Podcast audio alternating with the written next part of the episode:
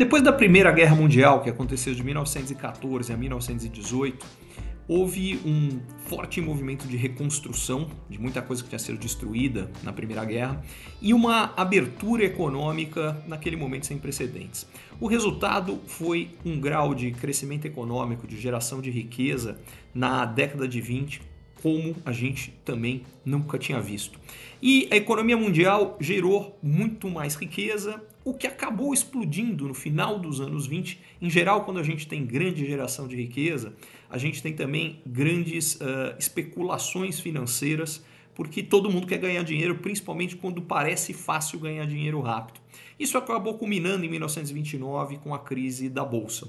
Quando a crise da Bolsa explode, a gente tem na sequência a maior taxa de desemprego eh, mundial que se viu pelo menos disparado nesse último século, uh, e um grau de insatisfação gigante.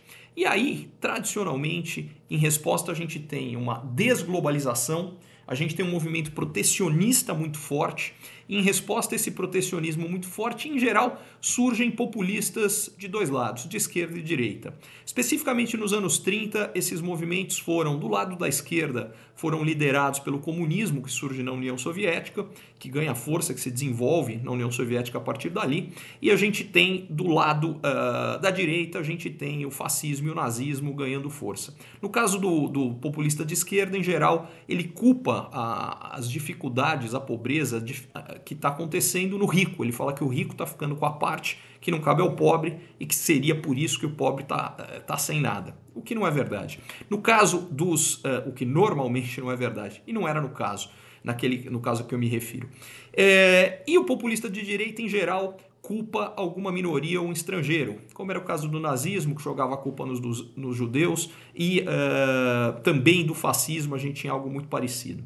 Também não era verdade, diga-se de passagem.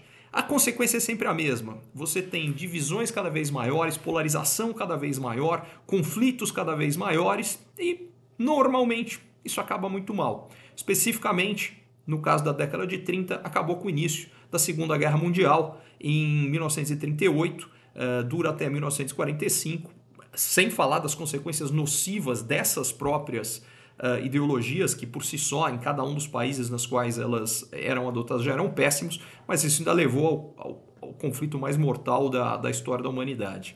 E essas lições de movimentos anti-globalização, gerando tribos, uh, gerando divisões, gerando uma incapacidade de buscar é, objetivos comuns, e sim é, passa a ser divisão.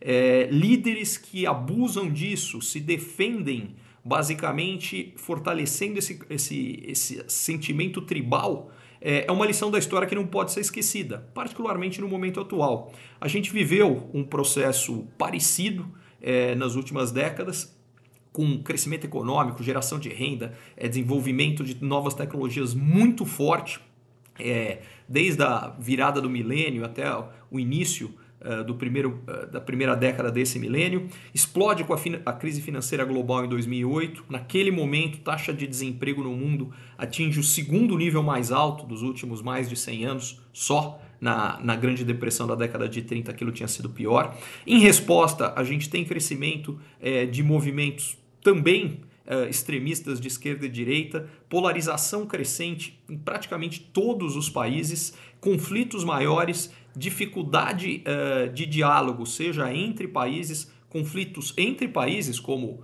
China uh, e Estados Unidos, ou China e Taiwan, uh, conflito entre Rússia e Ucrânia, conflito bélico que agora já, já aconteceu, e dentro de cada um dos países entre suas forças políticas também.